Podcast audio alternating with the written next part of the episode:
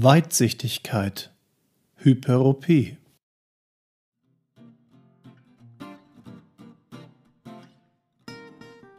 Herzlich willkommen zum Augenzentrum Schleswig-Holstein Podcast. Hier stellen wir Ihnen Gesundheitsthemen rund ums Auge und Informationen zur Prävention von Augenerkrankungen vor. Augengesundheit in Ihrer Nähe mit dem Augenzentrum Schleswig-Holstein. Es begrüßt Sie Doktor Gundolf Westphal. Schön, dass Sie wieder dabei sind.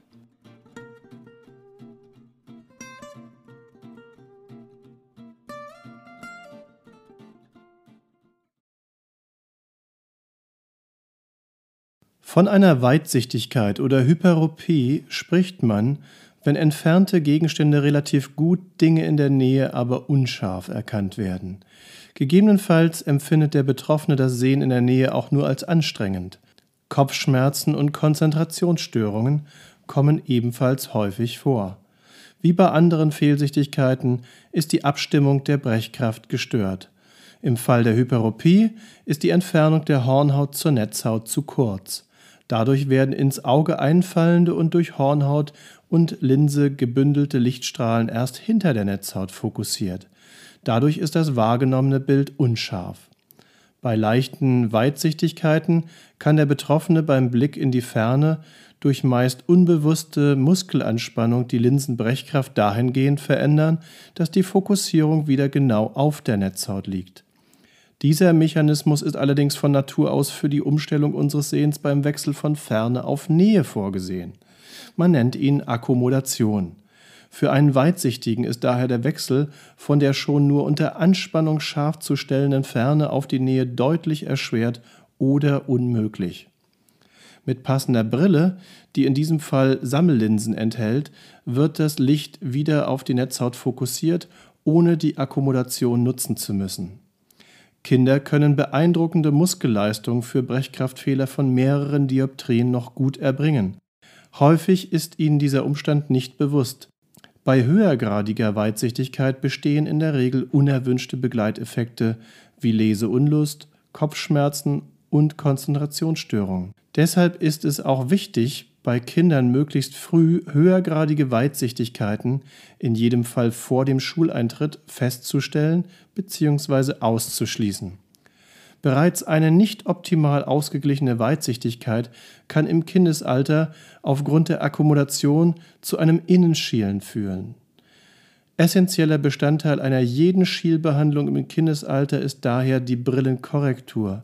Dies geschieht weniger, um die Sehschärfe zu verbessern, als vielmehr die Tendenz einer Schielerkrankung zu reduzieren. Es ist übrigens nicht ungewöhnlich, wenn das betroffene Kind keine wesentliche Verbesserung der Sehschärfe bemerkt. Denn es geht hier ja vor allem um die Reduktion der Akkommodationsanstrengungen. Deshalb ist auch bei kindlicher Ablehnung die verordnete Brille bitte trotzdem unbedingt zu tragen. Bei Erwachsenen ist die Situation etwas anders. Hier lässt die Akkommodationsfähigkeit schon deutlich nach. Weitsichtige sind durch ihre Muskelmehrbeanspruchung früher mit der Alterssichtigkeit konfrontiert als normal- oder gar Kurzsichtige. Zumindest, wenn sie in jüngerem Alter keine Brille getragen haben. Übrigens sollten Weitsichtige ihre Augen ab spätestens dem fünfzigsten Lebensjahr regelmäßig auf ausreichende Platzverhältnisse im vorderen Bereich des Auges hin kontrollieren lassen. Das Risiko für die Entwicklung eines Engwinkelglaukoms, einer Sonderform des Grünstarres, ist hier erhöht. Im Alterungsprozess des Auges verdickt sich die Linse. Das kürzere, weitsichtige Auge hat weniger Platzreserven. Wenn nun durch die zunehmende Dicke der Linse die vordere Augenkammer abflacht, droht eine Blockade des abfließenden Kammerwassers. Es kann zu einer deutlichen Augeninnendrucksteigerung allmählich oder auch akut durch eine komplette Blockade des Abflusses kommen. Letzteres bezeichnet man als Glaukomanfall. Da es sich um einen mehrjährigen Entstehungsprozess handelt, ist er bei regelmäßiger Kontrolle erkennbar.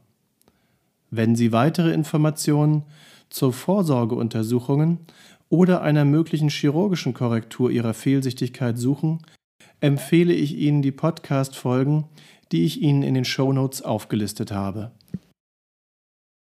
Ich bedanke mich fürs Zuhören. Bis zum nächsten Mal im Augenzentrum Schleswig-Holstein Podcast. Ihr Doktor Gundolf Westphal. Wenn Ihnen unser Podcast gefällt, empfehlen Sie ihn gern Freunden und Verwandten. Teilen Sie ihn vielleicht auch in sozialen Medien. Haben Sie Wünsche und Anregungen? Senden Sie uns gerne eine E-Mail an podcast at a z s h punkt d e. Wenn Sie unsere Informationen hilfreich finden und die Sendung gerne hören, wären wir Ihnen für eine Rezension bei iTunes dankbar. Dies hilft uns, mit dem Nischenthema Augenheilkunde sichtbar zu werden und auch anderen Interessierten wertvolle Informationen zur Augengesundheit vorzustellen. Vielen Dank. Abschließend möchten wir Sie darauf hinweisen, dass alle Informationen dieses Formats allgemeiner Natur sind und keine Beratung und Therapieempfehlung für spezifische Belange darstellen. Sie können einen Augenarztbesuch nicht ersetzen. Wenn Sie individuelle Beratung benötigen, stellen Sie sich gerne in einer unserer Sprechstunden in Ihrer Nähe oder in unserer Online-Videosprechstunde vor.